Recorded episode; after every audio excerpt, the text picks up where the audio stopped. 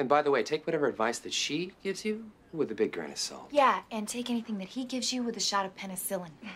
Seriously, Calvin, do yourself a favor. Unless you're combing the playground for middle schoolers, don't become an asshole like Monty. Correct me if I'm wrong, but haven't I been inside you? Oh. Um. Oh. Oh, no. Oh. Oh, Monty. Oh, me. You want to brag about your sexual conquest, you big stud, you? Okay, you know what? Fine, let's talk about it. Let me describe Monty's amazing sexual prowess. He'd barrel into me with that pathetic excuse for a child's penis, and it would end so quickly, so abruptly, I wouldn't even have time to feel any sort of morbid, accidental amusement towards his technique, which was basically him seizuring on top of me for, oh, about 45 seconds. I laid there trying not to laugh or cry. Ouch. Is it any wonder why you still date girls in high school? They're the only ones left. They don't know any better. Okay, okay, all right. First of all, for the record, I always had an orgasm when we had sex. Secondly, everybody knows that I'm orally fixated, and you can't deny that I played your vagina like a violin. Oh, as if that somehow negates the fact that once we got past foreplay, you turned into the little engine that couldn't hold his load. Oh, what the fuck ever! If I was that bad, then why were you at my house every night? I mean, all I had to do was call and say, hey, I'm horny, and then fucking poof! As if by some form of slut magic you'd appear. Now, why is that? Because at first, I really liked spending time with you. I thought you were a genuinely interesting guy to be around. Very true. But eventually it all wore thin, and I realized that your personality was just one short, punctuated joke after another, much like our sex life. And, oh, Monty, do you remember why we stopped dating? Yeah, I do. Because you were old news.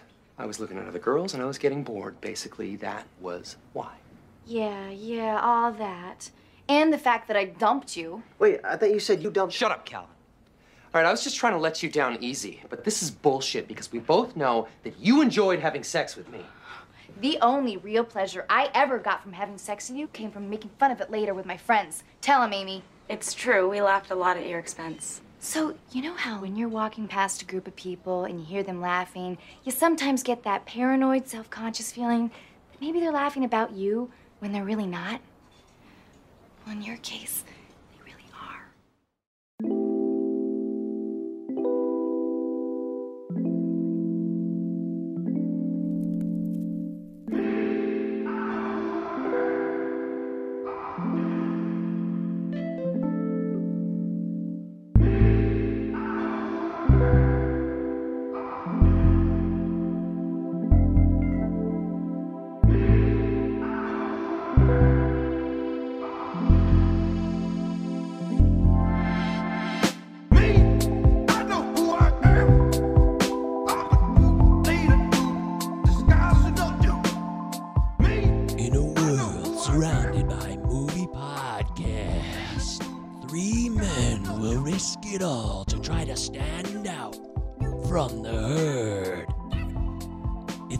Cinema 9 podcast with your hosts, Eric Brandstrom, Michael Govier, and Travis Roy.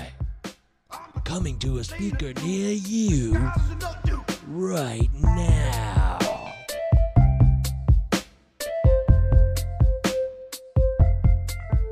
Thank you so much for joining us here at the Cinema 9 podcast. I am Travis Roy. I'm with Eric Branstrom as always. Our regular co host, Mike Govier, could not be with us today, sadly. But we do have Dragon Movie Guy, Brian himself from the YouTube uh, website. This is your main thing, is, is, is being on YouTube, right? Yes, yeah, I'm on I'm on all the socials for the most part, but YouTube is the main the main deal. Main deal. Well, thank you for joining us. If you guys are Yeah. not following Dragon Movie Movie Guy on YouTube, you definitely should. Lots of, and I, I guess I need to follow you on some other social media as well. I've just been on the YouTube. But uh, this is like your thing, right? Like you make like little videos of of like your reviews and all that kind, kind of like what we do, but much more palatable and like bite sized. Yeah, most of what I'm doing currently is a lot of sh- YouTube shorts or just I, I call them instant movie reviews. So Mhm. vertical video under 60 seconds, do a quick review as I'm coming out of the theater. And then I've been doing um of the last month or so, I've been doing something I call before and after reviews because I'm trying to capture that excitement that you have when you're going to the movies Mhm. and then sort of that post movie Mhm. glow sort of thing.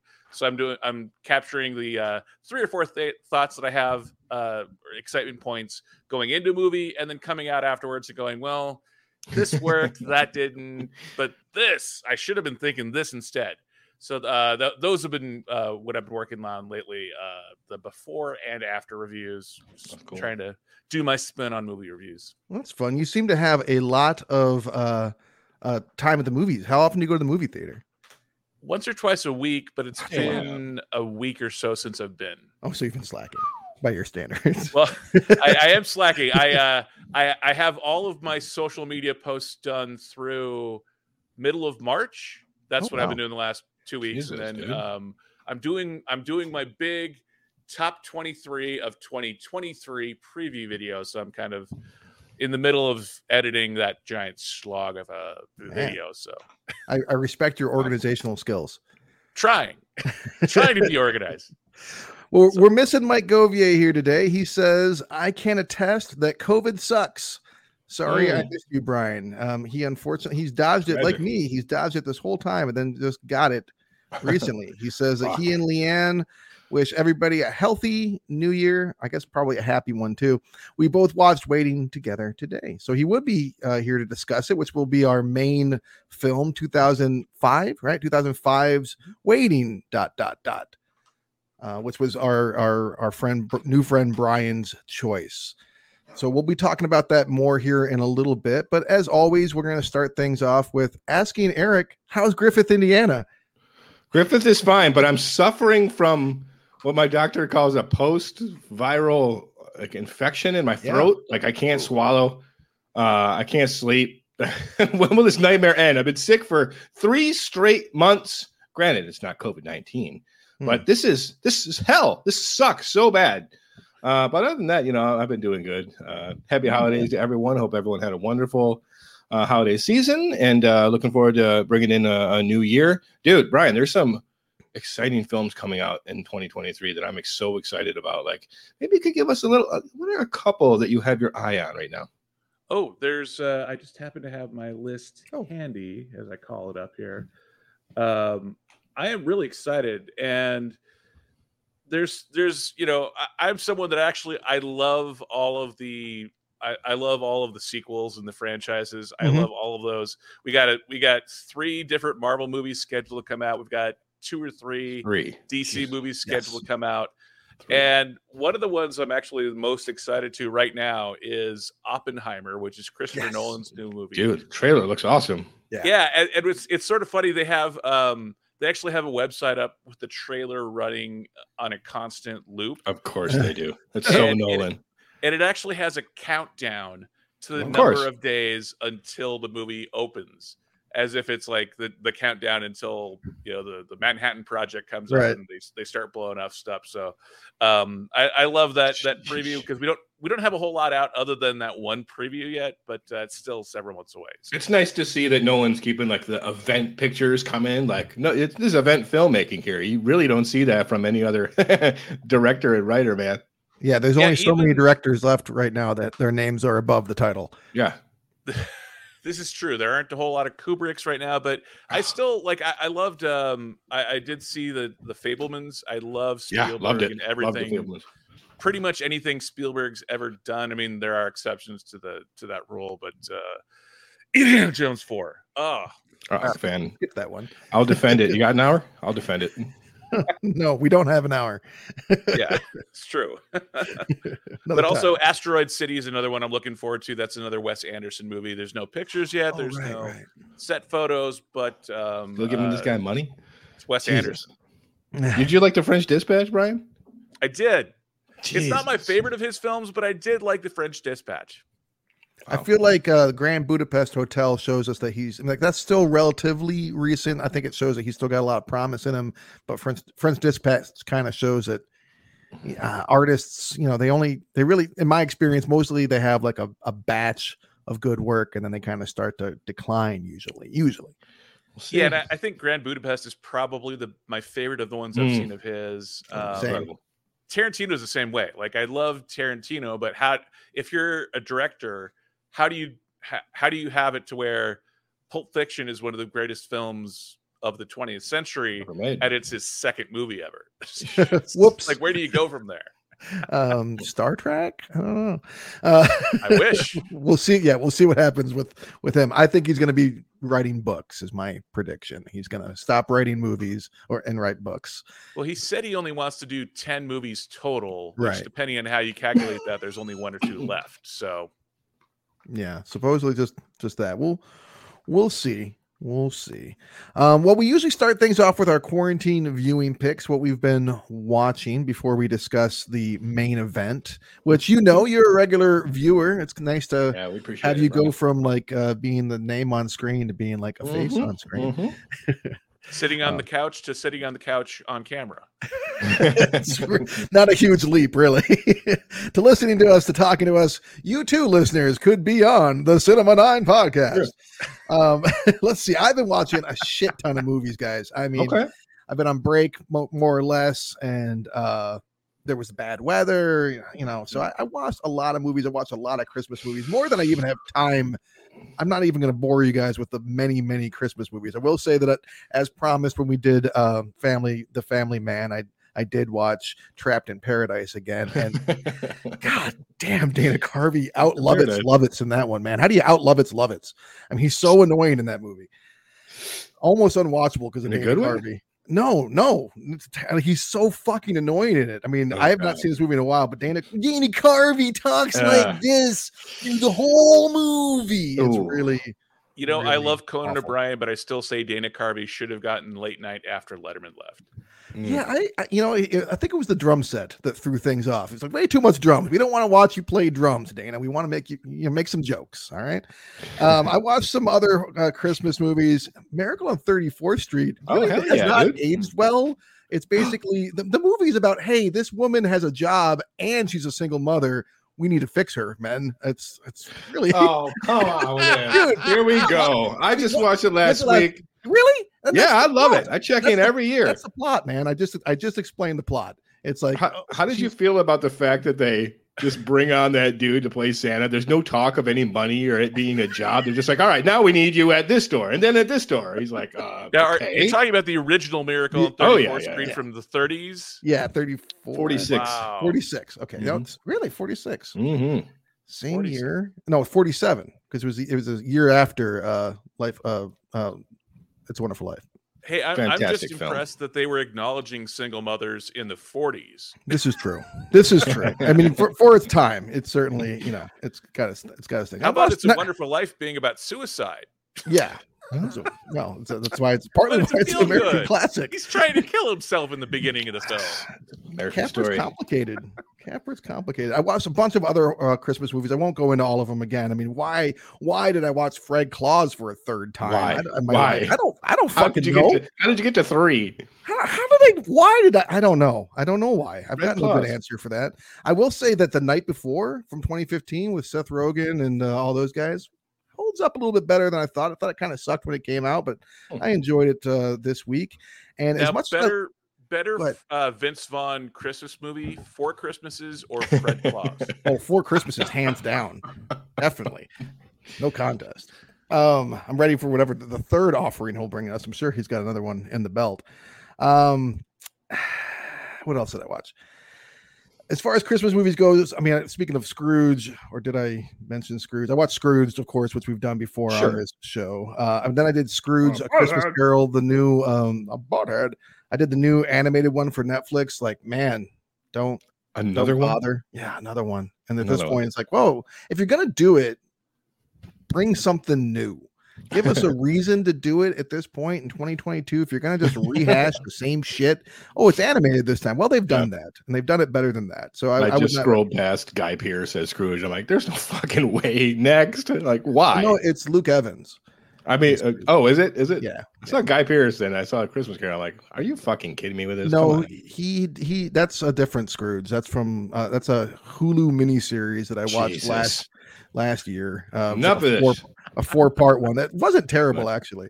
A. Um, four-part very- miniseries. Very Four-part. dark, so dark. Went on forever. It was like it was a commitment. Is okay. it Zack Snyder dark?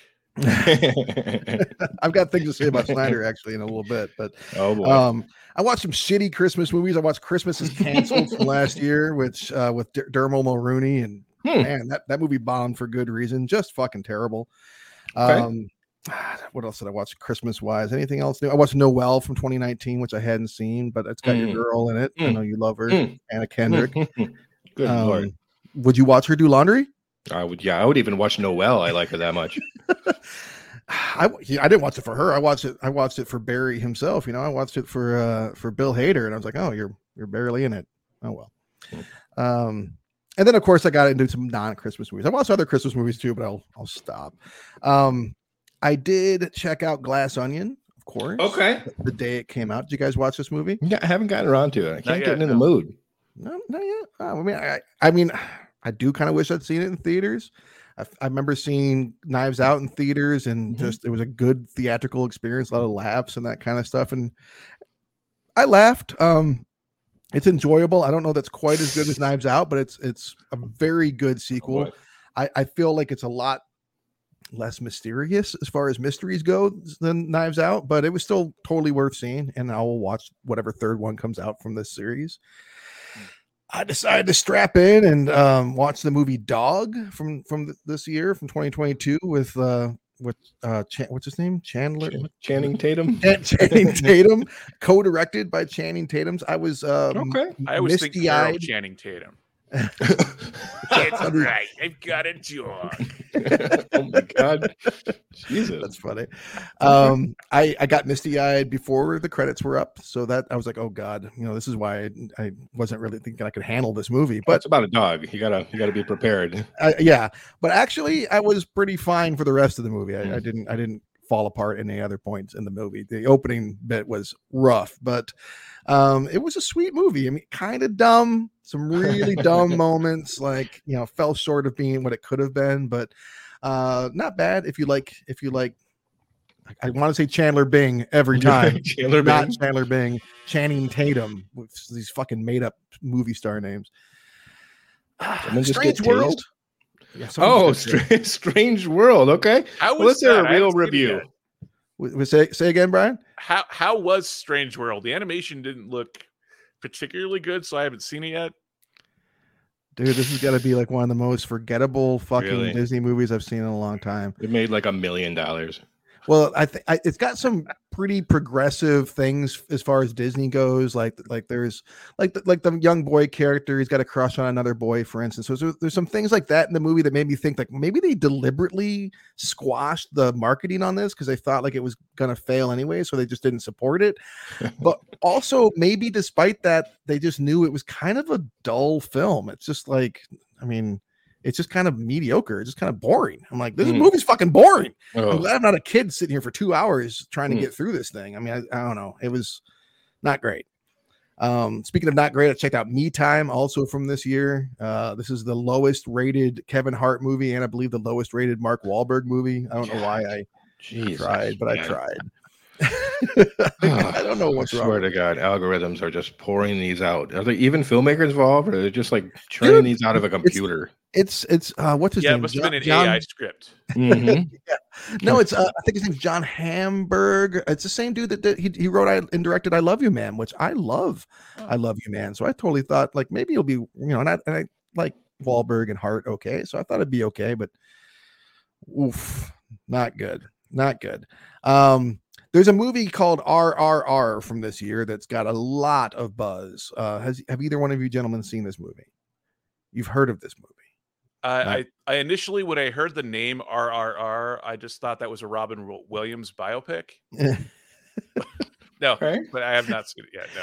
No. Um, yeah, you know, like I watched a preview for it and went, man, I, I don't know, but it's getting so much buzz that it's the end of the year and I'm seeing it pop up on some best of lists and that kind of stuff. Well, it's on Netflix now too, isn't it? Yeah, yeah. So I'm like, all right, I'll I'll give it a shot. You know, it's a three hour movie. It's in Hindi. I'm like, I, I, I've got some time to kill today. I'll sit down. I'll watch RRR. Dude, I got 15 minutes into this fucking movie and went, you know what? Life is too short. Life is Oh, too short. It is the most bombastically aggressively male thing I've ever seen in my life. Oh, I don't I don't do well with machismo and like the but I mean not to ruin it because it's the first couple of scenes, but literally there's a dude fighting like a thousand people at once, like literally a thousand people at once and winning, like kicking their ass. And then like he goes into a room and punches things and like just has abs and screams. And I'm like, I I can't. I just I'm not gonna I can't. it was so male. I couldn't. So um I, I, got, I gotta say I did watch at least one good movie this week. What did I watch that was good? I watched Glass Onion, that was good. I watched uh oh and The Good Nurse. I watched that today finally. Um That was okay. With- yeah, it was okay. I, I I felt like damn, um I wish I'd heard of Charles Cullen before. I'd never I mean this person Yeah. could be one of the most Yeah. prolific serial killers in history Yeah. as far as we know. I'd never even heard of him. And I thought the movie did a really good job of highlighting the fact that he was facilitated by by capitalism and our broken healthcare system in America, and the fact that like hospitals were shuffling him from place to place, not wanting to take, uh, you know, take the to take the fall for it, and just just you know servicing their their bottom line. Um, so I thought that were, I thought it was good. I thought Eddie, Eddie, Redmayne was really really strong in it. Mhm. Um, uh, but yeah, not didn't blow me away or anything. So that, those are the movies I watched. Again, like I could just go on about all the Christmas movies I watched, but I'll stop there. Dude, I'll, I'll be real quick because like I I was so goddamn busy. It took me like twelve hours to drive to my family's place in that blizzard. I, I don't know why I just disregarded the major blizzard warning and covering the entire state. I was like, I'll be fine. I was driving like ten miles an hour for like twelve hours. People were dying. You're like, I can do it. Yeah, I don't know what I was thinking. I was just looking forward to like the lasagna and like not thinking. Um, How, how Didn't watch much. normally it's three hours from my place to see my folks, but it turned into like an absolute nightmare. Uh, but I made it out all right. Um, dude, okay. I I turned on Ernest Saves Christmas. Like I grew up with Ernest. I love Ernest P. Worrell. I'm like, how could you go wrong? It's been like 30 years. I hit play. oh Jesus, like it's oh my god, it's, it's too much. It was too much. I had to turn it off. It's just it was just too You much. Bird? Yeah, I was like, like that for an hour and a half. I can't. I can't. I'm gonna turn it off now before I start to dislike Ernest. I'm gonna keep that warm memories in my heart. There you go. Um, the hell else did I watch, dude? That's it. Nanook of the North. I watched. I watched Nanook of the North. It popped up on HBO Max. Well, I'm doing research. Like I, I might actually. Um, I don't know. I'll save that for later. But I'm doing some research on a possible projects. So I watched Nanook of the North, and it's a lot of fun. Like I know all the controversy, but like you can like you you can stage stuff, but like you like just you can- the, the the filming and the framing and the, the the beautiful majestic landscapes are enough for me. I mean, it's 1922. What are you gonna do? And dude, Uh, I mean, yeah. what thinking just to jump in real quick. I mean, like Mm. any complaints that people have about one of the first documentaries that had some stage Yeah. stuff in it. What was the name of that Brazilian documentary that came out last year that was nominated for Academy Award that was like clearly just scripted where the dude went into like a, a Yeah, old yeah, folks yeah, home. Yeah, yeah, yeah. Oh, yeah, the control and- room or something. Right. So now it's been like a hundred years and, and it's still, you know, documentaries still, you know, you gotta take them with a grain of salt. Yeah. Um, that was that, and uh, all the old classics. Um, yeah, I mean, it's pretty much it, dude. I was just busy and sick and driving, but uh, we'll give you the floor, Brian. What, what have you been up to? Uh, give us some hot recommendations for the week.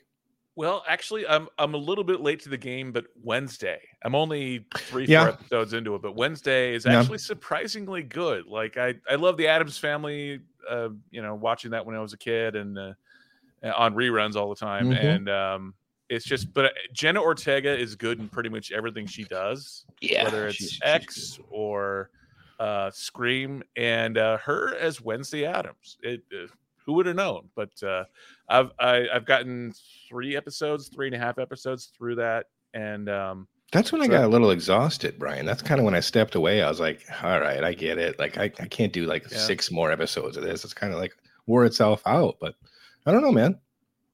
I I liked it. I, I like the idea of sending her to a boarding school. I think is a fun idea. I like I love Luis Guzman and him and Yeah. uh, I know they're only guest stars, but the idea of him and uh, Catherine Zeta Jones as Mhm. Morticia and Gomez Addams, um, it's just it it's fun. Um, yeah, so I, I I like that one. And then I got into um, the other one. I got into was The Vow on HBO Max, Hmm. which is the uh, the Chloe from Smallville sex cult.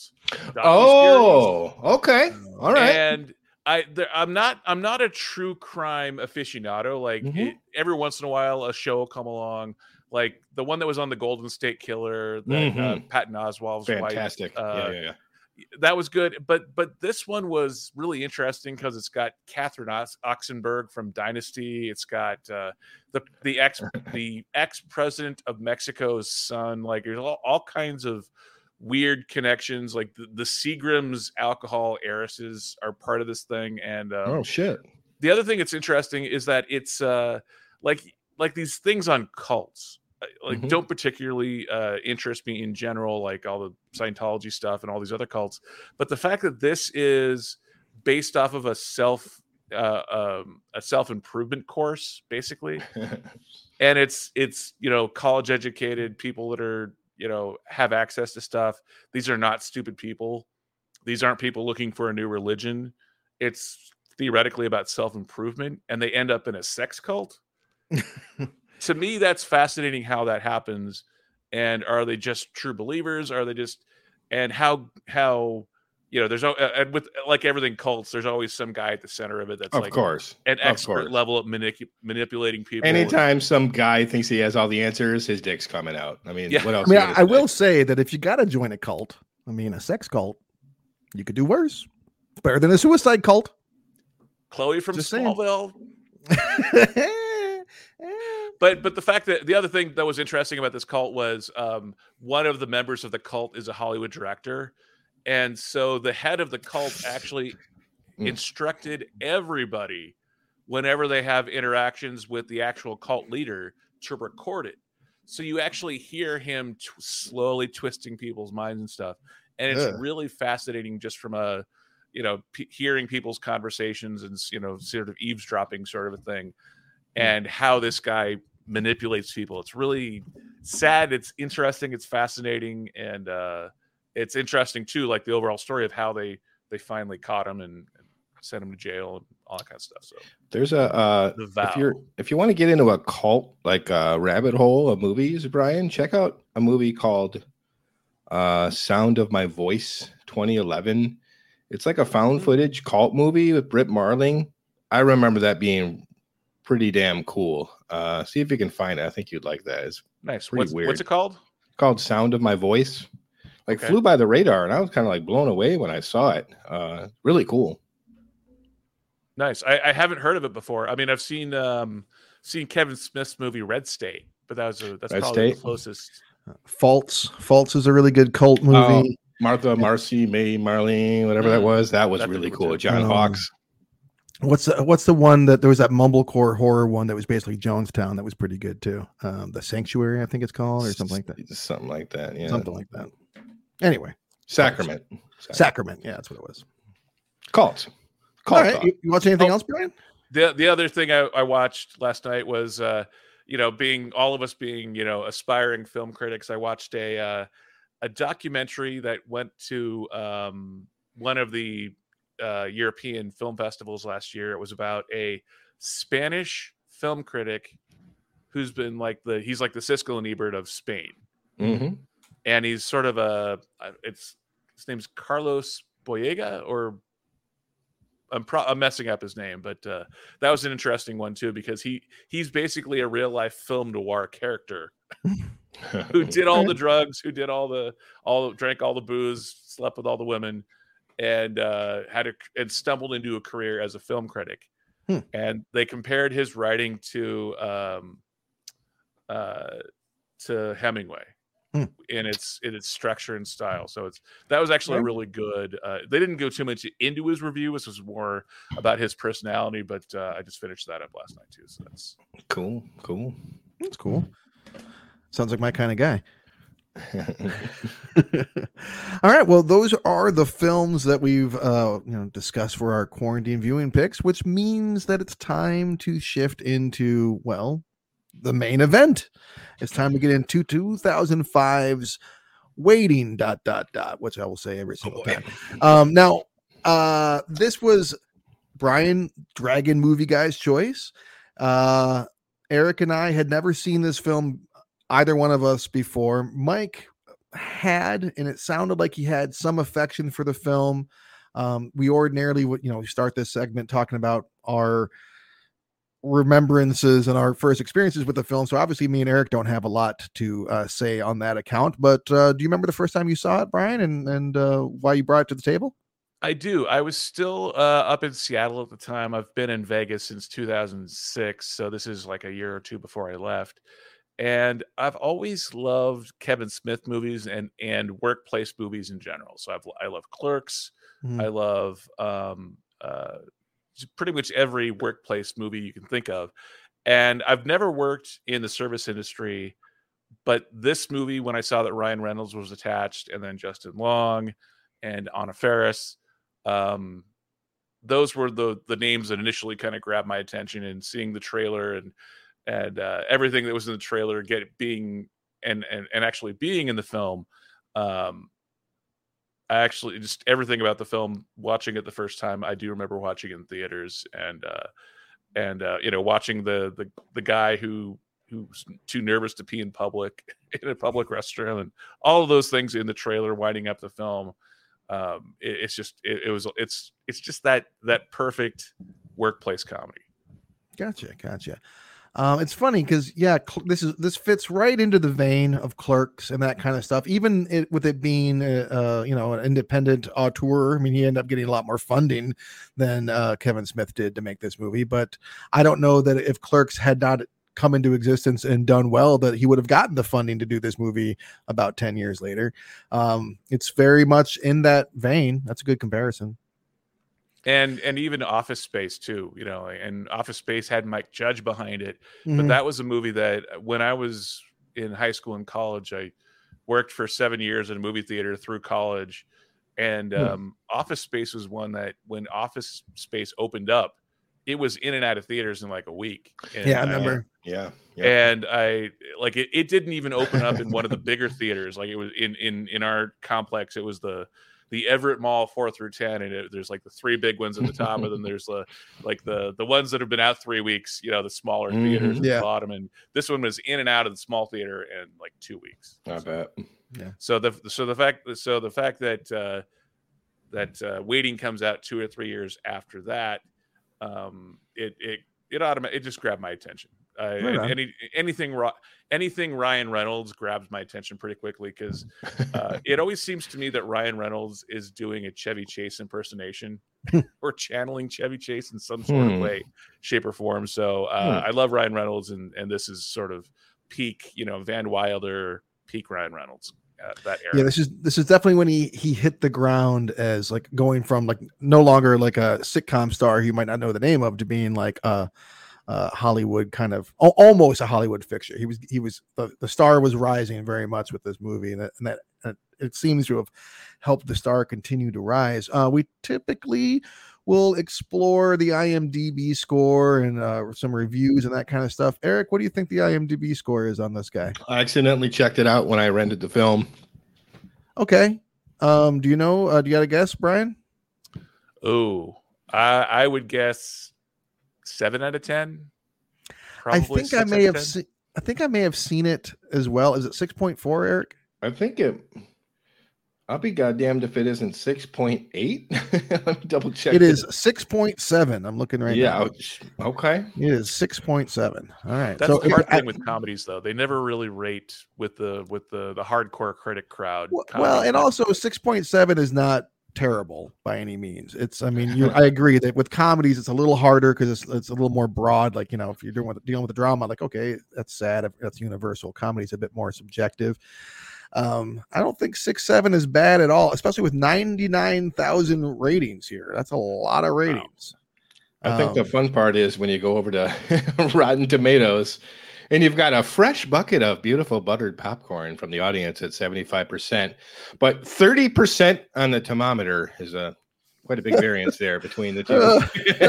That's one of the biggest uh, divides I think we've Yeah. had on the show. right? Wow. Do you got some reviews there in front of you too? Because I don't have any reviews in front of me. I always, I always suck at that Dude, part. I'm That's seeing a lot of splats here, man. I'm seeing a, an, an absolute ton of green splats. Heather Bomer of Common Sense Media, undercooked, overdone raunchy comedy. Okay, so What is that? yeah, a lot of food puns, a lot of cooking puns, a lot of restaurant puns. We have to watch the cast struggle and squirm just to make each scene not as horrible as the last, says David Cornelius of eFilmCritic.com. Oh, okay. So critics did not like it. Audiences do. It's top it's critics become- yeah it's tough to find a fresh tomato man from the top critics it's really hard um There, there's almost as many bad cooking puns there as there are in all the all of the Russell Wilson "Let Russ Cook" okay criticisms from this season. So, I, yeah uh, man it, now it has become a bit of a cult classic, which would explain that audience rating and the 6.7, I think. Uh, Mhm. It definitely has a pretty strong following, probably particularly yeah for people that have been in the industry. I think would have a special. If you watch this movie when it came out, and or if you're in the industry, I feel like you're going to have some extra extra affection for it. Probably if you missed I've, it.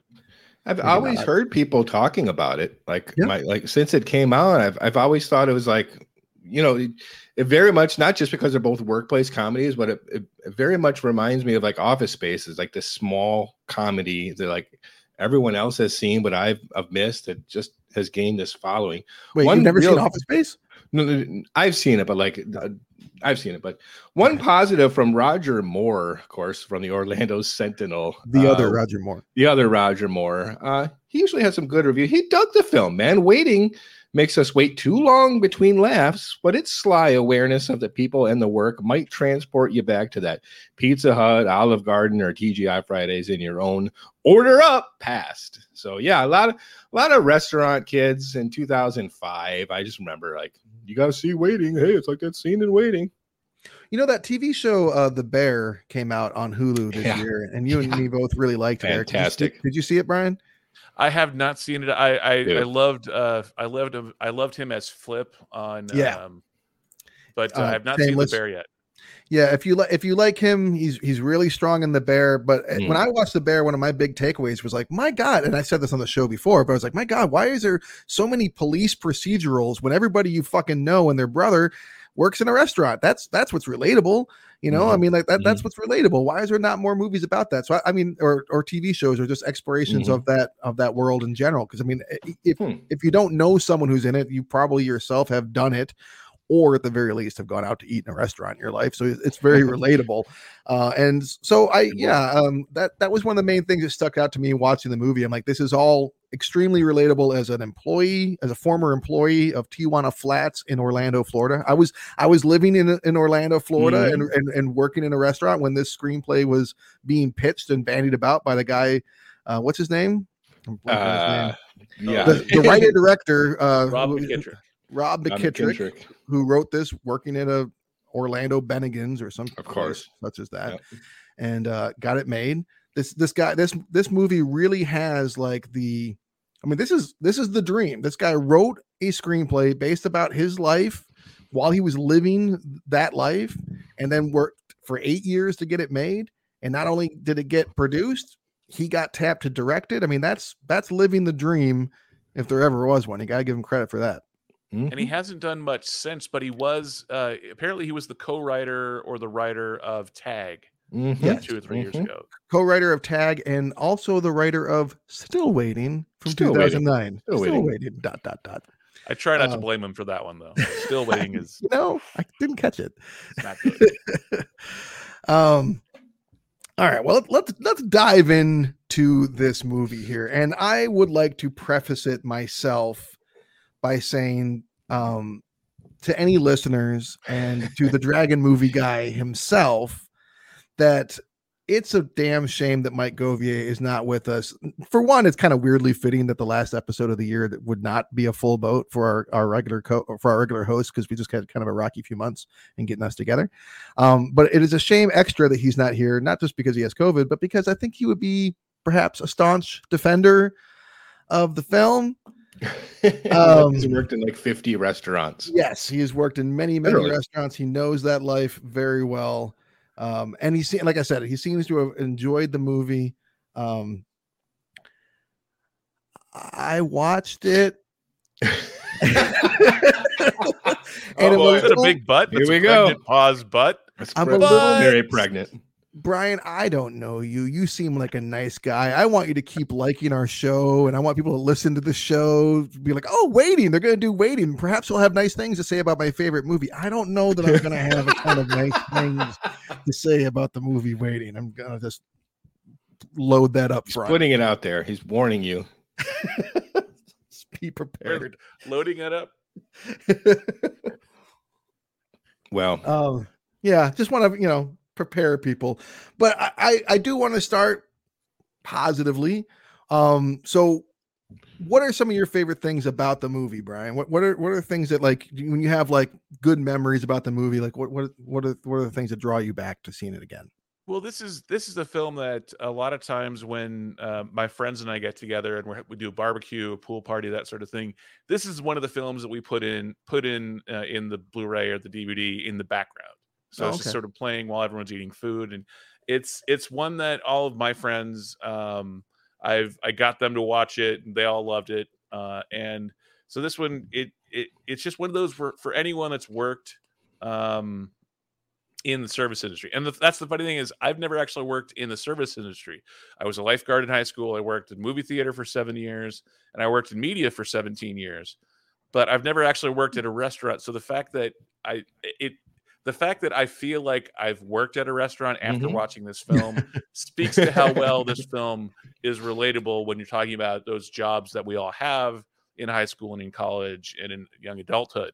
So the the fact that I've that I don't have any firsthand experience, mhm. uh, and yet this is this is one of my go-to workplace comedies, um, almost as much as Clerks, Mm. um, says how much I, I love this film Mhm, and have mhm. fond memories of this film. That's cool. Yeah, I Yeah. mean, one thing this movie, one one thing I, I'm hard pressed to find something, but I did. Um, something the movie does well is, is is it works well as a hangout movie, Brian. To, to be able to throw something on just in the background that you don't have to pay attention to. Uh, that's not an easy thing to do, and uh, it's kind of even like a little subgenre, or like sub. What are those things called? Like called subcultural. I don't know what it is. Uh, Niche? Ni- yeah, it's like kind of a niche. Um, I was a host a couple of times, like in restaurants, uh, which was fucking so stressful as hell. Every single time I'd sit a customer, they'd be like, "No, I don't want to be there," and then like the people would get all pissed that like I was. Like all the waiters would get super mad at me, and like I'd be like, "I'm sorry, they didn't want to sit in this shitty place right next to the bathroom." Every single time, it was a nightmare. So the small taste I have of the restaurant industry is being a host, and Yeah. I did kind of get the feeling like I was back there. Uh, granted, it Mm-hmm. was a terrible feeling because I hated the job. Um, but the, the film does a good job of giving you a day in the life of a, an industry. Uh, that's not easy. This could have been a lot worse in terms of giving you that feeling. I think you may have hit something there as to why you and I have a different reaction to it than than Brian, perhaps. Because I spent a year as a line cook, and when I'm watching the movie, I'm like, I'm I'm having fucking flashbacks. This is like this is uh, all too real, and it was not funny or fun to experience. You know, Mm. like um, uh, the like when um the waitress that has been there too long starts having like the freak out screaming yeah. bit during Yeah, the Naomi? um yeah Naomi during the uh dinner rush hour. I now I worked lu- Mhm. lunch rushes. I worked during the day. I worked lunch, but I mean that's like yep. Every lunch, uh, someone would lose their fucking shit and throw a quesadilla at the wall, and there I'd be like with like uh like the 80 every 80s uh, lunch hour would be like 80s lunch hour, and I'd be like Mhm, and making and making like burritos and like being a Get in the five food, there'd be zone. some screaming behind me because like they dropped something. I don't know like why, but I'm like that. That came back to me. Uh, people dropping food on the floor and quickly picking it up. Like, oh, I've seen that happen before. There's definitely, um, you know, the, the partying together afterwards, like on a random Tuesday or whatever. Like uh, all of that stuff brought back a lot of memories, and most of them weren't great. Dude, I got some fuzzy memories of like cramming into like the dungeon after like closing Blockbuster and just like having like 20 people in one room, just having fun, winding down at the end of the night. I I did kind of I hate the the the, the material in those scenes that I'll get into like like every mm-hmm. interaction in those scenes I dislike for obvious reasons, but the feeling of the after party, I did kind of like that that mood. That, that seemed fun to me. Well, it, it also kind of covers that that time in life when it's it's past it's past high school, it's kind of post college, Yeah. And Early and 20s. Sort of, like there's a, a show on ABC like ten years ago called Wasteland, where they Hmm. where they talk about how it's you're not you're not quite an adult, but you're not a kid anymore, and Mhm. what do you do to get from there to here, and those those sort of those interesting years. Hmm. But uh, I, you know, I just I love that there's a different character at a different a different place in this in this film. Like uh, David Koechner Mhm. from from The Office and from Anchorman as the Sure. manager, who no Yeah. one wants to hang out. Yeah. Justin Yep, Long, yep. the guy there. I think he says it at, at, at one point. He's talking with Chi McBride, and he's like, and Chi McBride's like, I, I I remember when you were hired a year and four months ago. and so you're you're looking at this character in Justin Long's character who's done, like he's he is done with this, and he's been there a year and four months Was that how long it was? Oh man. remembering rem- remembering when a year and four months was a long time. Mm, yeah. Yeah. Well, a job Going like that could maybe day in the burn life you out. of and seeing exactly why that it, it is a long year and a half. Yeah. Well, to get to, I think what Eric was alluding to about, no, I, for one, I I do want to pause and, and agree very much with like, this is a, such a specific time in people's lives. Mhm. And there isn't a lot of movies made about that. And if they are, they're often something like SLC punk or something like that, where like they're so far outside the, like the norms. Uh, this is very grounded in like reality and believability in a lot of ways, uh, in a, in a common experience for people of that age in not just America, but you know, throughout the world. So th- that I really respected. But 2005, man, what a what a weird time for comedy. I mean, like because racial slurs, uh-uh, no way. We're not putting them in our movie. Probably every other mm-hmm. slur, yes, please, extra. It's very strange. It was. I mean, like I'm just like watching the movie. I'm just like, well, shit. There's another scene that's like difficult, straight up difficult to listen to people say the words that are in that scene. Well, Strange it- thing, man. And you're right. This is probably a film that would not be made today, or it would not be made in the same way for sure. Yeah, this script would have been thrown in the trash. They'll be like, "All right, we'll give you a day in the life of restaurant, but all everything else, can it re- page one rewrite?" It's amazing. This is 2005 for me, even like you said that uh, this guy McKittrick wrote this seven years prior to that.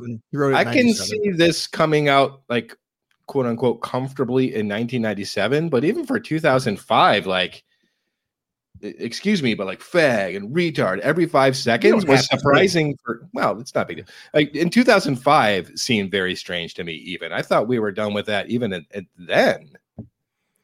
Um, yeah, well, I mean, Well, I think a lot kind of it too is is coming for where the for where the characters are in their lives. These are, you know, these are, you know, the characters are early twenties. They're they're they're on that ground level of the service industry, and they're they're speaking as those characters would speak. you're 100% right. I mean, you are 100% right. It is, it is, uh, for 2005, for someone in that age, at, at that age, like in that, in that job, uh, it's extremely believable. Um, Hmm.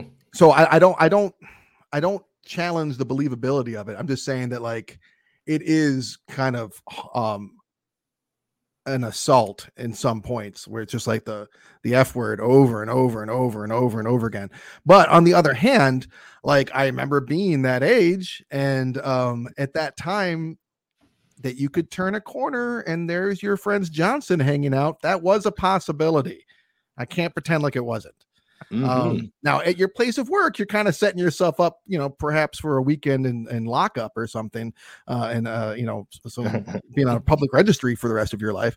But uh, it was that, yeah. I mean, it's believable. It's realistic. I do respect that, even if it's not enjoyable to sit through and listen to. uh, okay, we're post Kevin Smith prime. We're even post like uh um Todd, what the fuck is this guy? Todd Phillips. We're even post like we're even Hangover. post like road trip in uh, uh like American Pie and stuff. Yeah, so yeah. for me, this th- it's kind of uh redundant in 2005 even for this this type of humor seems a little worn out even by then uh, and this is before hangover where it was this resurgence and with like r-rated apatow stuff that was like raunchy but like sentimental. It's just as a very odd year and i think this movie is just kind of an anomaly in that respect. Well, and it's interesting too because this was sort of uh, uh, not a pet project, but it was it, this was a project that was championed by Ryan Reynolds for those seven years, seven eight years that Rob McKittrick was trying to get it made, Hmm. and so and uh, Ryan Reynolds was that guy who was in Hollywood tr- trying to make all those deals, trying to get a cast on board. And if you look at the cast on this film, it's it's amazing how many people that were already established in their careers took small roles in this film just to I believe try and make it happen. I mean, Chi McBride at the time was in a David E. Kelley show. He was uh, in he was leading Boston Public.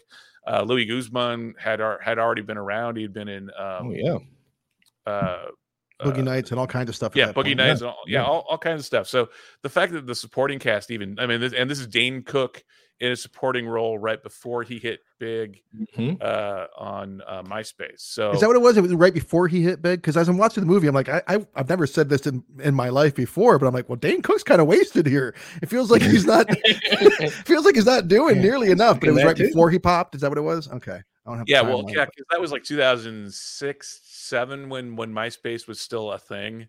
I miss it. uh, I miss it so much. kinda- well, Yeah. him and Tila Tequila were the ones that kind of rode Tequila, MySpace tequila, yep, thing. you're right. and um and, and yeah what's funny is if you actually look at the, the deleted scenes on the blu-ray or the dvd uh you actually see dane cook auditioning for i think it was either monty or justin long's character but obviously at that point he, he wasn't quite the name yet so He does have the biggest cringy moment. I mean, in, in, in Cringe the movie, he's got the cringiest moment with the whole massa shit and the other white guy whipping him with the fucking towel and stuff. I'm like, oh, oof, oof. Yeah. This is this is rough, Dane. this is rough. but that that's dane cook though too that that's all you know it's it's I- you know I never- employee of the month and he was he was one you could take or leave, and I I never took him. I I never I never jumped on that train. And that's another reason I didn't see this movie when it came out is I fucking hated Ryan Reynolds when this movie Oh came out. Jesus! I fucking hated him. Oh. Now I like him now, and I liked him when I remember 1997 came out and The Alarmist. I remember thinking like this kid. I don't know who this kid is, but he's he's gonna go somewhere. I remember being really impressed by him in in The Alarmist. I remember being really impressed by him in the movie Dick. And then he did Van Wilder, and I hated him so much for it because I just hate that movie so much. Oh Um, my and I couldn't watch anything else he did for a Breaking while. like- Brian's heart. I, I fucking hated it. I hated it. And so I really checked out for like five, six years on him. I didn't, I don't think I came back until the proposal. I was like, all right, that was pretty good. did, I did you still see haven't just back. friends It, I, I was in the fat did, but not when it came out. Like Govier, our, our co-host Mike, um, had to like urge me for years to Mhm. finally watch it. And I, and I did, but it was probably five ten years after it came out. And I, and I do, I do like that movie, but I, I studiously avoided it. Like I did all of his stuff for a while. Cause I'm like, I, yeah, I, I get it. I get your stick guy. I get it. Um, so I, I Dude, avoided it for It that. just- I, I still very vividly remember watching National Lampoon's Van Wilder for the first time and seeing this guy. And I remember being so pissed when it was over, glad when it was over, but also pissed because I was like, I bet you any money this fucking guy is going to explode. And it's just not fair. He's, and then I remember asking my wife, like, why do I hate this guy so much? And she's like, it's your insecurity. He's hot and funny. And I got, and I'm mad True. because you can't have both, man. Come on, like us normal looking guys that are funny, like we got it made. But to be hot and funny, fuck you, man. One or the other. he, he he has been what People Magazine's sexiest something or other a couple of times, hasn't he? over the years. I mean, when he, he- there's, there's there's a scene in the movie where it's just like, here, I'm gonna have my shirt up around my shoulders and my like my Yeah. V cut. I'm like, well, that, Yeah. that just made its way in there. I mean, I don't mind, but uh, there it is. Uh, he- he- he's certainly a sex symbol, and he has been. But I don't I don't think he was particularly funny um, when he came out. I think that he, um, you know, a specific Dane Cook kind of um, people that like like that kind of delivery liked him, but some of us were very very turned off uh, for a long time, and he kind of had to start doing very different kind of work to get us to come back to him. Um, Grind. Well, he's also Like Mississippi too, Grind, he's, yeah. he's he's done lots of stuff too. He's done, Oh yeah, you know, if you think about the uh, uh, Blade, he was in Blade Three, Yep. which was not a great film, but he was No. in it. Mm. Um, I never actually did see Two Guys, a Girl, and a Pizza Place, but I know he was in it for Yeah, I didn't watch two or three years it was on. Yeah. So uh, yeah, I, I didn't watch that stuff. either. I mean, I, I sent um, Eric and Mike a uh, trailer uh, from his first movie that he made in 1993, where he played like a Mhm. young boy who was born in India, and he's like a white kid with like an Oh. Indian accent named Ganesh. Um, so he, he's been around for a while, and he's always done some problematic work. Apparently, we haven't even gotten to uh, his first stab at Deadpool in uh, X Men Origins, Wolverine Origins. But uh, so he's had a very storied and different career, and I and I respect the hell out of him now. But there is definitely a, a, a stint there where I'm like, this guy's just just not for me. And for it to be like Dane Cook and him in that movie together, I'm like, Justin Long is not going to be the draw to get me in there. Now, Anna Faris maybe could have done it. She's Oh, always been great. But she was great in Just Friends. On top of that, too, the whole forgiveness. funny. that, Oh. that song was just awesome. I mean, she's awesome in everything, and she's awesome in this. I loved her in this. I thought that she was. I thought her and Chi McBride were the the, the two best parts of the movie for me. Um, her character, which we didn't get enough of, when she finally blows up at Yeah. at Monty at at um at Ryan Reynolds' character and puts him in his place. I'm like, thank God, finally for one, someone's putting him in his place, and for two, like finally a big moment from Anna Faris because I'm like waiting for it. It's Anna Faris, um, and then yeah, then uh, the Bishop character played by Chi McBride. I love I love that he's the dishwasher and he's like the guru. That he's like this is the guy you go to if you want your your nickels worth of psychology or whatever. Um, but I just love that he had like such a like he actually had like good advice and like um was the calm center of the of the place. So I really like those two characters specifically. So as far as um a diverse cast of people goes, I think there are some likable people in there. Then you have people like I'm like I love Luis Guzman and I fucking hated him in this. I'm like, dude, put your dick away. Um Mm. no one that hot is trying to fuck Mr. Chef Pants by the dumpster. Um, like I don't believe that. Oh she looks like a porn star. You look like uh well you know, Gomez Gomez. yeah, uh, it's a tricky one, man. And that, Brian, we hate to just shit on your movie, dude, but like right off the bat, like I'm like we're te- we're like five minutes in, and I've had like five dick jokes, like five statutory rape jokes, oh my all of God. these terrible obscenities. I'm like, what? Who is this? I mean, I get that it's for like 14 year old boys, but like. It's just so obnoxious. I it was it was tough, man. It was a struggle. Ryan Reynolds. You know that. You know it's it's sort of that. It's it's Deadpool, but you know Deadpool 0.0. It's like not Deadpool 2.0. It's the negative oh. 1.0. Deadpool if you fuck children. and was proud about it. yeah, I don't know, man. Like, um, you can you compare it to Office Space. You can compare it to a fun hangout movie like um like Dazed and Confused. Just like we meet all these characters. Uh, it, it- you know, at first it seems like, well, who are we supposed to follow here? Like, who who is my who is my protagonist? And it turns out we're just kind of following everybody around. Um, but like all of this, like the individual stories, what do we have? A guy that's got to pee, a guy that like doesn't really like being a waiter, and then like the new guy. Like, what what are these narratives? Like, what are these stories? Why am I rooting for these people? Well, it's a day in the lifer. I mean, like I don't know how much we're supposed to be like deeply involved in these characters because it's it's not like the only big struggles happening here is is with uh, the Dean character played by Justin Long, who's trying to like figure out am I am I in this holding pattern for the rest of my life, and we're to advance to the next step. And so when he quits, like you know, you can kind of root for that and be like, okay, cool, um, he's taking a step forward. Um, and then other than that, yeah, there's there's not like it's just it's just a slice of life. It's Empire Records. It's just following people around at work Mm. and just watching their interactions and having a laugh. It's just a, it's a hangout movie. So I don't think we need to get too overly invested in their stories necessarily because I mean Yeah, it's a day in the that's life. true. That's true. That's a good point.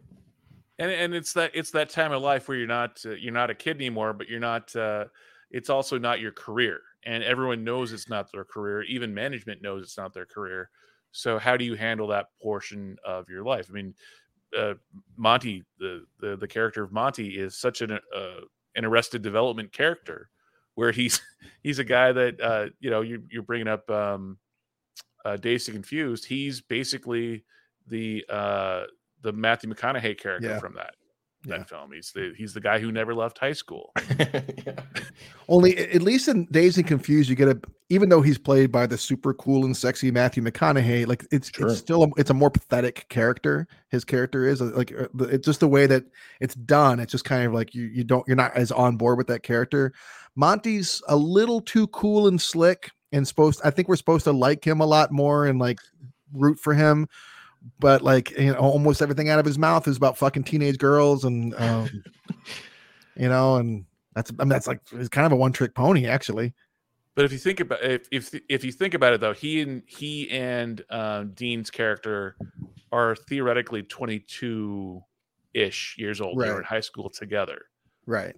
So there's a little bit of an age difference there, but I you know, I think there's a bigger age difference between him uh, him Ryan Reynolds the actor in real life playing that character at I think 25 or 26 at the time, but the character being 22, 23 ish. They Yeah. never really quite establish it, but No, I, think that's that's definitely true and, a- and a good point. But it it like in 2005, you want to make a joke like that, like okay, but like it just it's like wow, you're just, you're just beating this horse through like the whole movie. You know what I mean? It's just kind of like all right, what else is going on with this guy? you know? Well, that, and that's part of it too. Is there's not much else going on. This is this is the guy that hasn't matured at all. He's still kind of in that spot where he's he's partying every night. He's he's making fun of anything and everybody, Yeah. and that's his character. That's his shtick.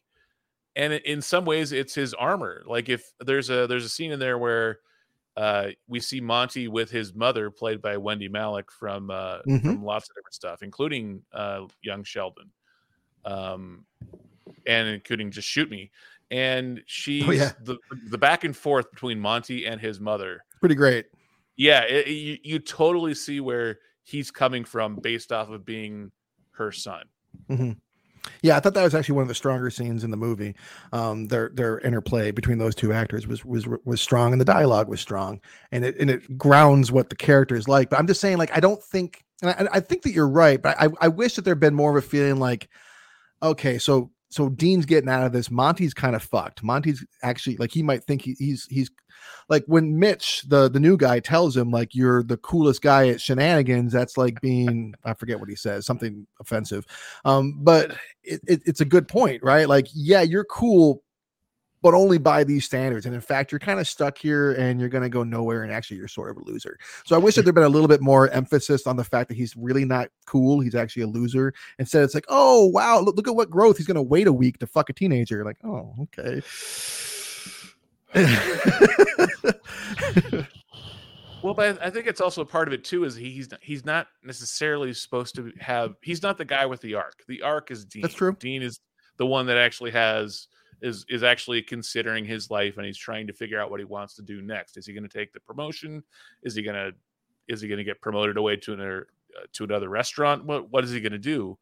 Monty's just the guy that he'll. You're right. He'll he'll be there seven eight years from now. He may be he may be there twenty years from now as long as the restaurant's open and he doesn't get fired or arrested. Monty's going to still be there at Bennigan's or uh, Shenanigans. Shenanigans. Shenanigans. I can. That's a good point, Brian. Like I can totally see that.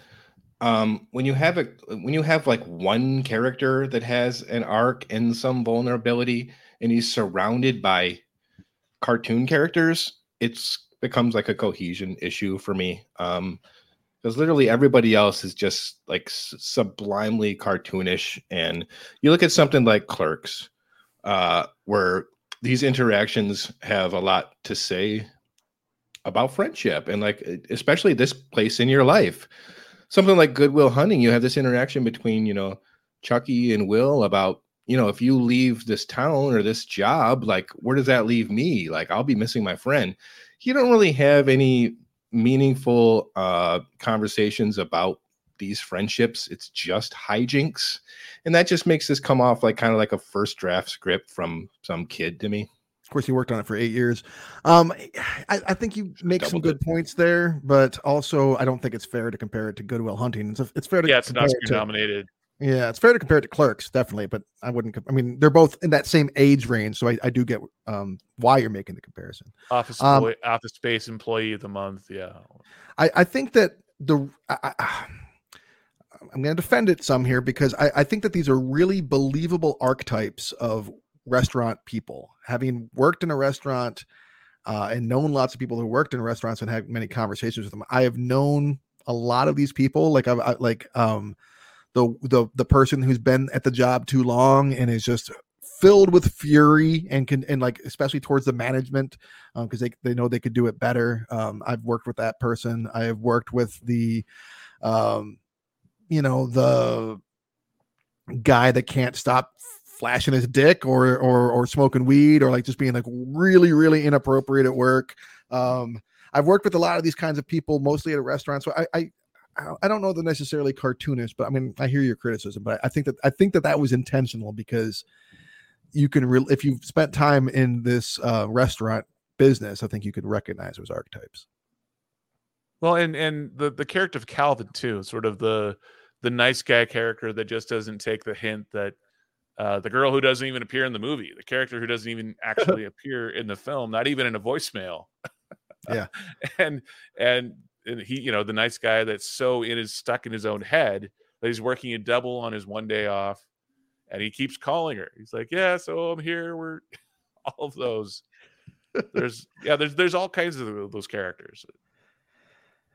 I think part of Um, it too is that living in Las Vegas, like I do, this is a service industry town. Sure. So even though it's not, I mean, we we have all of the the the the, the light casual, uh, the casual dining, you know, all the Applebee's and all those, but this is also a 24 hour town where ev- almost everyone works in the service industry. So this is Mhm. one of those films that when I bring when I bring it up when you go to the bar or go to the restaurant, everyone's seen it at, that works at, at at those places, and Mhm. it, it seems to be a pretty common callback to oh yeah I I, rem- I remember that guy I remember working with that guy oh yeah yeah she was yeah she should have been fired a long time ago Right. she should have been gone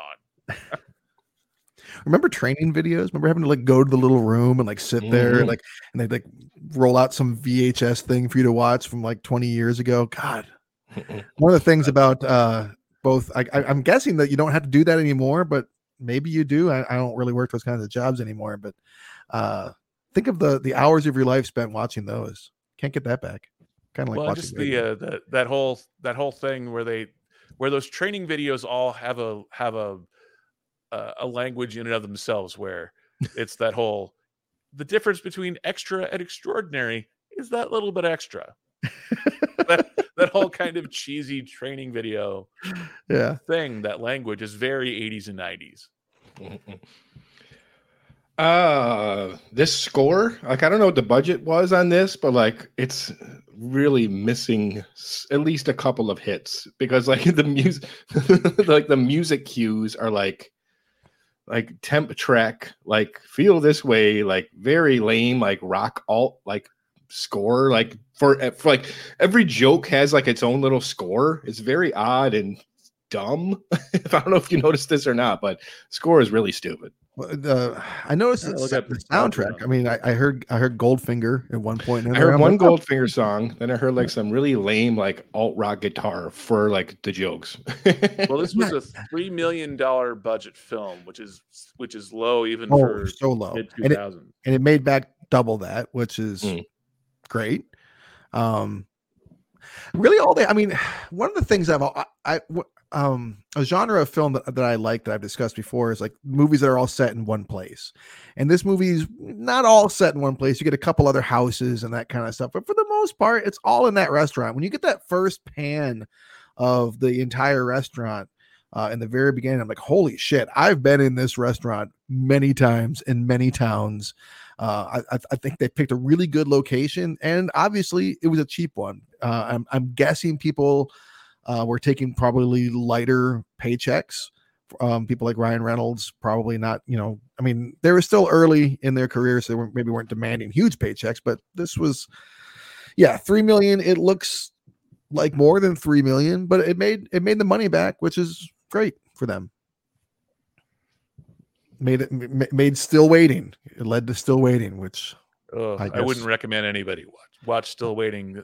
Still I'm Waiting is the anti-waiting, in my opinion. That was that was the uh, the height uh, bef- before streaming. That was the height of the straight to DVD. You know, Yeah. like American Pie 17 Mhm, going mhm. straight to DVD, where they can't even afford Eugene Levy, Levy anymore. Yeah. like the Yeah. the only people they brought back from this film for the act for you know for the film proper were um Alanna Ubach as Naomi and uh Calvin. Um oh wow, Did yeah, Calvin and, and even at that, again? like Calvin is the manager of an off-brand Hooters, basically that's next door. It's it's like everything that you would hate in a story pitch meeting for a sequel to Waiting is what they put into the sequel. Like there's, there's like- hardly any character moments. It's every stereotype. It's it's it's it's even shot on digital like No. when when digital looked a lot cheaper Yeah. to where there's Mhm. actually uh, they they do a callback to Calvin not being able to pee, and they have a couple of shots from this film, and you can like and you see can the totally tell the difference between the stuff from this film that was shot on film Oh, no. and the sequel, which is clearly a low grade videotape or digital. Um, That's, that that's just what happens is- when an, a small Yeah. budget movie makes money like that. I guess they're like, well, let's just crank it out and see who comes to see it. Um, yeah, that's a shame. But I can't say I'm tremendously surprised um, that the movie that brought us the Batwing um, did not have a great sequel. oh the brain. Oh, Uh, yeah, um, I remember our friend Jason used to do that. He didn't call it the brain though; he called it the fruit salad, which I don't know why. But shout out to Jason and his fruit salad. the fruit salad. That's a great name too. That's pretty good. Is it is it funny when like they fuck with the food like 20 times? Like No. Uh, Well, it's gross, Yes. but it's also the whole thing of don't fuck with your server. There's a Fight Club message happening here for sure. Uh, we watch you while you sleep. We we make your steak for you. Uh, don't fuck with us. That woman that that sends the food back is the biggest dick I think I've ever seen on film. She's so convincing. Give that woman an Oscar. Uh, really convincing asshole. She does a fine job there. and I then really the uh the guy that uh the guy that uh uh that the manager ends up at his house by accident Yeah, at the end of the film dude. I swear he reminds me of um roger clemens with the wine and dine and 69 him hat that shows up at the Hmm. end of every uh Farrelly brothers film yeah, yeah. Yeah, Hmm. definitely that was definitely right about when those trucker hats were coming back too. But Mhm. if you're gonna set a movie in, in Florida, you got to have at least one, one Confederate flag in there, and they they weasel that in Oh, there yeah. at the end of the movie. Yep. Uh, we actually even have a Hmm. few of those here in vegas believe it or not those Oh, confederate flags I they, mean, they they- show up at uh, unlv football games every once in a while which is really amazingly, they're they're everywhere. But uh, yeah, so Wedding the southern in southern nevada Yeah, right. uh, any other notes that we uh, anything else we want to touch on here that we didn't get to? I don't, I, I don't know. I don't know, take man. that as a no. I'm yeah, I'm kind of starting to like wring that rag completely dry here. I think I've hit on all the points that I was going to make. Brian, you got anything else you want to address before we get into whether or not we believe it holds up? Um, it's you know rewatching this film. It's this is a film that I, I watch and rewatch quite a bit, but I haven't watched it in the last couple of years, just Hmm. for whatever reason. Yeah. Um, and it it a lot of the stuff was, was kind of I remember it. It's not like I forgot the film, but um, some of the stuff I, w- it struck me as something that you that no studio would take a would would do nowadays, especially after all the Me Too stuff and and a lot of the the rights issues kind of stuff that that pop up uh, that have you know changed in culture as as, Sure. as our culture has changed over the last 15 years you know like the you know, we're showing each other's junk. You know, there wouldn't be all the gay jokes that that, that are in this film would not be in a film nowadays. Yeah, Um, a lot of blatant sexual harassment. Like he just meets the new guy and like pinches his nipple and calls him cute. Yeah. You know, that's uh, you could sue him for that now if you want to. yeah, I- yeah, uh, and then um, and then yeah, and the, the stuff with Nate and T Dog or Theodore, Ooh, Max- that's Max problematic. Ketchum's character. Um, Believable though. Again, like I've met those fucking guys. I have met those guys. Unfortunately, I live yeah, in Florida. like the so- the kids, the kids from the suburbs that Yeah. are really into rap music. That's how they talk. well, especially the ones in not high all of them. Not all of them give themselves cornrows and like nicknames. But I yeah, well, I guess enough of them do. where from, people did. A lot of the, a lot of the Yeah. white teenagers in the suburbs, uh, you know, Yeah. the middle class suburbs of, of Seattle, Washington, the northern northern suburbs, you would see that back in the '90s. Yeah, you, you saw it here in Michigan too, for sure. Um, unfortunately.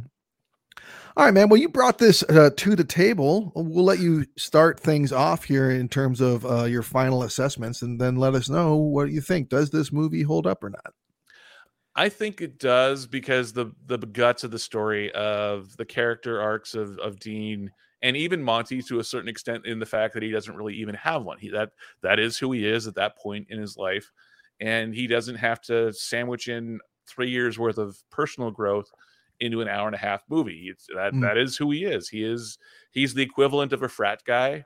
He is uh you know that that, that is who he is and and uh on top of that, the um, I you know Anna Faris at that point in her career probably could have been doing uh, any other film, but the fact that she wanted to come down and do that film and and have that that scene back and forth with Brian Reynolds, I still love that scene. And if you if you watch the special features on the Blu-ray, um, they they talk about developing that scene and the back and forth and who should win that argument and how should it end.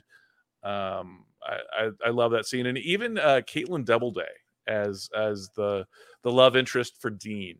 Okay. Um, she hasn't had much of a career, but she is a working actress since then, and um, I I actually like her character in this film being the understanding girlfriend, the one who doesn't want to be labeled the bitch.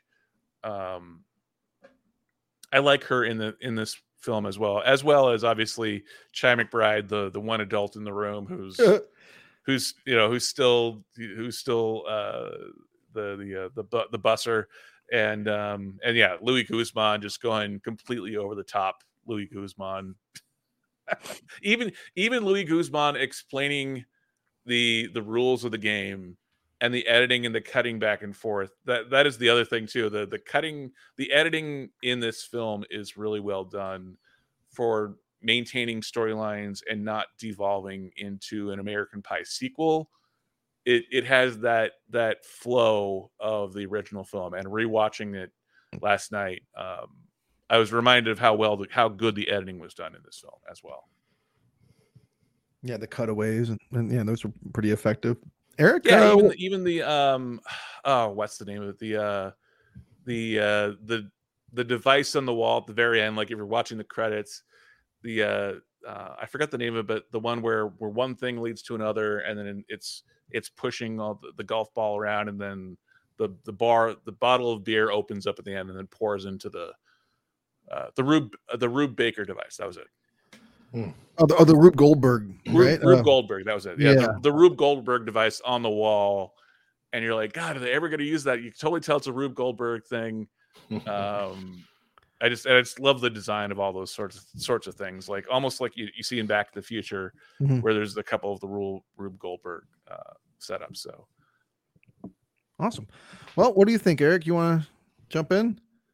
Well, when I texted you a photograph of me slitting my own uh, throat for having to sit through this, I believe that said it all. Uh, maybe I'll put the photo on Instagram. Dude, I mean, I like this setup. I think we got a fun setup, a movie about the restaurant industry, office space in a restaurant. Uh, Kevin Smith was going to do this, uh, Bussers. He was going to do this uh, after, I think, Mallrats, but he stepped away from the project. We got a great conceit here uh, hangout movie about a restaurant.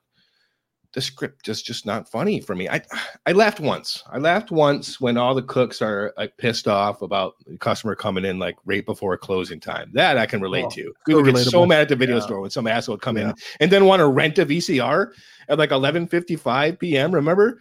Oh my Like god, we would get so just to do mad. Yeah. Yeah, it took like two hours to rent any any VCR or video game system. Uh, I chuckled at that, and I totally can see why a lot of people lo- love this movie. It's relatable, uh, especially for the age range and the industry. But this is like a first draft script for me. It's just I'm not laughing. Like I'm seeing all these. I'm seeing like a checklist that this guy came up with. Like all this stuff has to happen in the movie. Get pissed off because you got a bad tip uh get mad at it and it's just like they do that but like that's it like i don't need a bunch of character development here like i've seen swingers where like all of mike's friends in swingers just pretty much for this for the uh duration of the film stay the same like vince vaughn he's the same guy from beginning to end and that's and that's fun and it works because the dialogue's funny this is just obscene disgusting humor from start to finish that bothered me and pissed me off um probably had its time and its place, but for me coming in here at 2022, I just thought it was trash. Uh, I don't think it holds up, man. Brian, I'm glad you brought this to the table because I know we're gonna have a lot of fans that are gonna be pissed off, but I gotta be I gotta be true to my own heart and say that this movie is not funny and it's horrible. It sucks. so it doesn't did hold you up. really think? No, uh, it didn't hold up for me, man. All right. That leaves it to me, uh, which I felt like I feel like I kind of tilted my hand. Um, yeah, when Eric Eric sent me a picture, a text of him watching the movie, looking bored and pissed. so I sent him a picture of me back um, with a genuine response. I just waited. I, I literally at one point t- took the camera out and waited until Ryan Reynolds made a joke, and then just took Mhm. a picture of my face afterwards. And it's like me rolling my eyes with my mouth open, annoyed. Um, and then Eric responded with a picture back of where he had literally taken a knife and was holding it up to his neck with a long line of ketchup across the neck. And then I laughed really, really hard.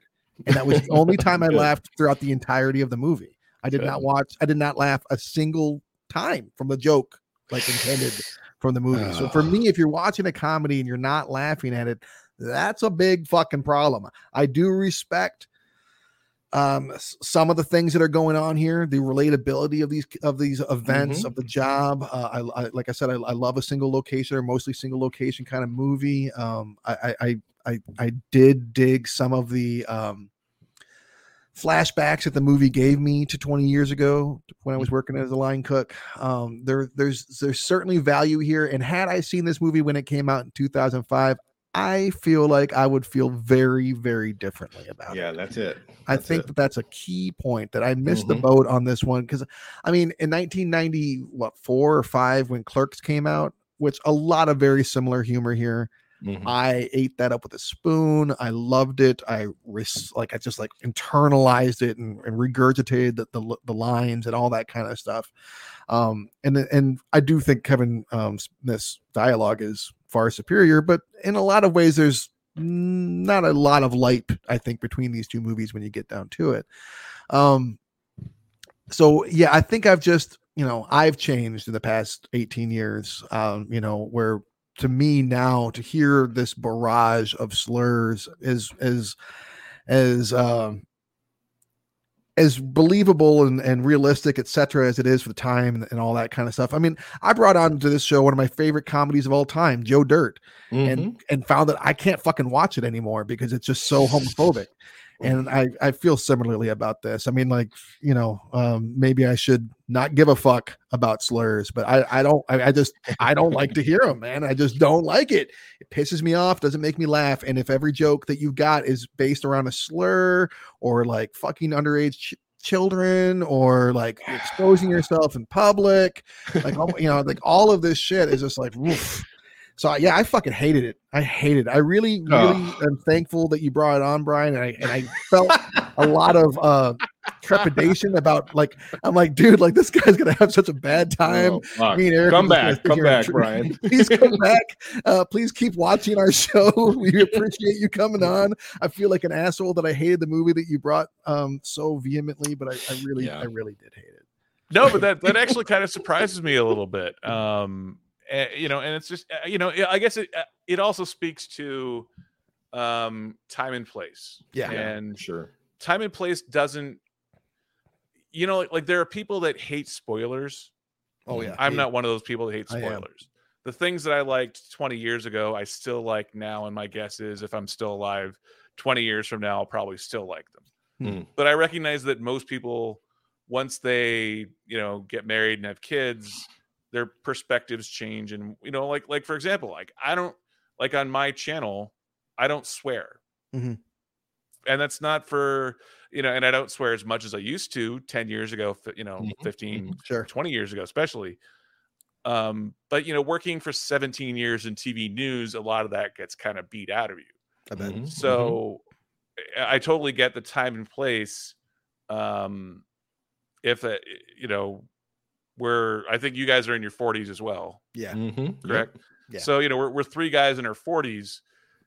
When I think the the obviously the audience for this film is talking to people in their 20s, early 20s. Yeah.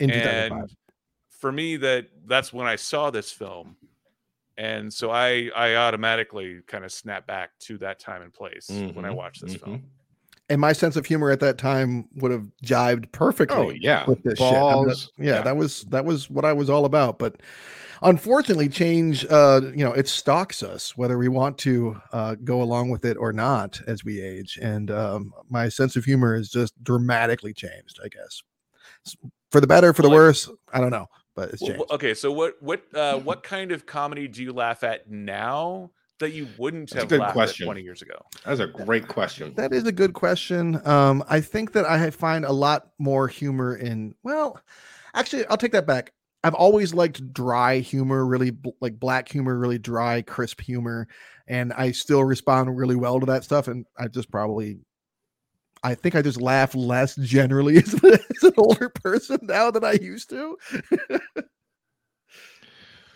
Wow, that's that's really interesting, Brian. Because like, comedy is the is one of the one of the few genres that definitely you you you as a viewer are going to look at differently. Watch a horror movie at 13, you're going to still love it at 42. Something like this, it's hard for me to laugh at, mostly because it's. I don't want to sound like a cantankerous old fart, but it's mean spirited and ugly. And I can't dig that nowadays, man. I can watch something like Anchorman from a year before this and laugh my ass off just because it's silly, it's slapstick, it's it's it's vaudeville. Uh, but but this is just it's just ugly. It's just mean spirited and ugly. So I don't, I don't know what else to say. I, I laugh at the Golden Girls a lot. I'm currently watching. The sure, Golden Palace. absolutely, man. Golden, Golden Palace makes me laugh almost every episode. Mhm. So that, that's that's where my humor is now. So oh, golden I- palace the the spin-off sequel Spin-off. yeah, the Golden yeah, Girls, that's that's what you're dealing Don with here. Cheadle? Mm, and and and and Cheech Marin. Yes, That's right. well like So, like i yeah. i love like you're wearing a dunder mifflin t-shirt i love the office I love Mhm. The Office. I love but it. I could totally see, you know, 10 years from now, a lot of Michael Scott's lines, especially from the Oh. early set seasons of The Yeah. Office, could be ones that would make Dude. people cringe. oh, they already are. That's They are- that's yeah. the thing. That I mean, that's such a perfect illustration because Michael's the only one who thinks that stuff is funny. Everyone else lives in the present in that office and they are cringing. Whereas in waiting, everyone's laughing at these fucking terrible, disgusting jokes. which again like the, the audience for those jokes are other men of that age or people of that age for the most part but yeah yeah all right um well so that is waiting from 2005 bit of a mixed bag here. I i i imagine we'll get mike's um our co-host mike govier's uh weighing in on it next week when he comes back and he'll let us know what he thinks of it. I suspect it will even the score. Uh, we'll see. I'll let him speak. Oh, we'll let him speak for Average himself um, but for now, it's a two to it's a two to one thing. Um, but we do hope that you come back, and we hope that you had fun because we've had fun talking to you. Absolutely. Yeah, yeah, yeah, for sure. Well, and, and it's always fun hearing, um, you know, what you what people actually think because I think, I think so much so often with films, people think they say what they think they should say or they just kind of go along with it. So I I Mhm. always love hearing opinions that are opposite of mine as long as the you know as long as you know e- or even if it's the same or different uh, as long as it's a, a well thought out argument which both of you guys have done so i Oh, that's thank that's you. part of the discussion that i love Thank you. Cool, man. It was Um, fun. So we w- will wrap our show up as we always do by talking about what we'll be discussing next week. It'll be my turn to pick the next film. Okay. Um, I have had it in my mind for a while that like all these movies in my head that I think I want to do, and then I'm like, well, no, it's too good. That one's definitely going to hold up. That one's definitely going to hold up. oh yeah. And then, I- and then I Yeah. think to myself, like, what the fuck? What's the point of our podcast then? Like, if if you know, if if I'm assuming that it's going to hold up, maybe that's the whole point. Is that we should occasionally, you know, watch ones that I or at least I should pick ones that I think are going to hold up, and maybe they won't. At any rate, Mm. I've I've Mm. got a movie in mind that is. It may have been nominated for like eight Academy Awards or something Oh. like that. So it may be it may be still pretty highly regarded, but I thought it'd be fun to go back to 2007 and watch the Tony Gilroy dir- Mhm. directorial debut of Mhm. Michael Clayton. Yes, I've been waiting for this to come on. I figured it was on all of our short lists. Now's the time because it's been it's been 15 years for me. Yeah, it's been it's been it hasn't been that long for me, but it's been quite a few years since I watched it. But like Yes. I'm like, oh, I'm sure it's a fucking great movie. Of, of course, it's a great movie, but maybe uh, maybe it's not. Maybe it's so. I think that I'm going to watch a movie and not, and I don't think I'm going to walk away thinking, oh, that movie sucked. But maybe it's not going to hold up to be the masterpiece that I remember it being. So see and We'll i still haven't next week. actually seen michael clayton Dude, well, now you- check it out. you've got some time to to check it out, and then Yeah. tune in with us next Yeah, week if you want Tune to. in live. Send us a message. Yeah, uh, Cool. it's currently streaming on the Roku channel. So there you go. Sweet. love the All right. Roku. Well, thank you again, Brian. It's been a lot of fun. I hope you had fun. yes Say you had fun. Okay, good. Yes, he said Dragon movie guy on YouTube. Like, where, where can we find you, man? primarily youtube but also instagram um even tiktok Mm-hmm. I'm on, you know, I'm old enough that I call it the TikTok. So I'm on I'm on the the Instagram, the inst, uh, the the the TikTok and the Twitter as well. So How, how did- long have you? Been, I'm sorry, Travis. How long have you been doing the reviews on uh YouTube? Because I've been watching some guy like Stuckmann and Rambo Raff for like since like 2012. How how long have you been on there? oh no, I've just uh February of 2020 Okay. was my first video. I should have if I would have uh because I was on YouTube in in 2012, but I was just using it for um as a resume tape, basically. Mhm. because I was uh, 17 years in TV news, 11 of those um, as a TV news photojournalist. So I was Mhm. putting my reels Mhm. um, on YouTube back then, and I didn't, you know, I, I had access to ca- a camera, to editing equipment, and I didn't even think to put on um, movie reviews. Mhm. And. I, I think, well, gosh, if I would have been in that first class of of the Stuckmanns, of the Jeremy Yeah, Jahns, sure. um, Yeah. My you know my the growth would have been a heck of a lot easier than it is now. So Yeah, Yeah. I, dude, I love the videos, man. Uh, you're definitely very genuine. You come across Yeah. as such. You're not shilling it. You're not throwing hyperbole. You're not the type of guy that like reads reviews and then just regurgitates. I, I dig this stuff, man. So I'd encourage everyone to check it out. Yeah, and you're excited about it, which is fun too. Mhm. well, what's the, what's the point of doing it if we're not? That's Right. very true. All right. Well, we are the Cinema Nine podcast for Dragon Movie Guy, Brian, for Eric, for myself, and of course for Mike Govier. We wish you a fond adieu. Thank you so much. And uh, Carpe these nuts. I'm sorry.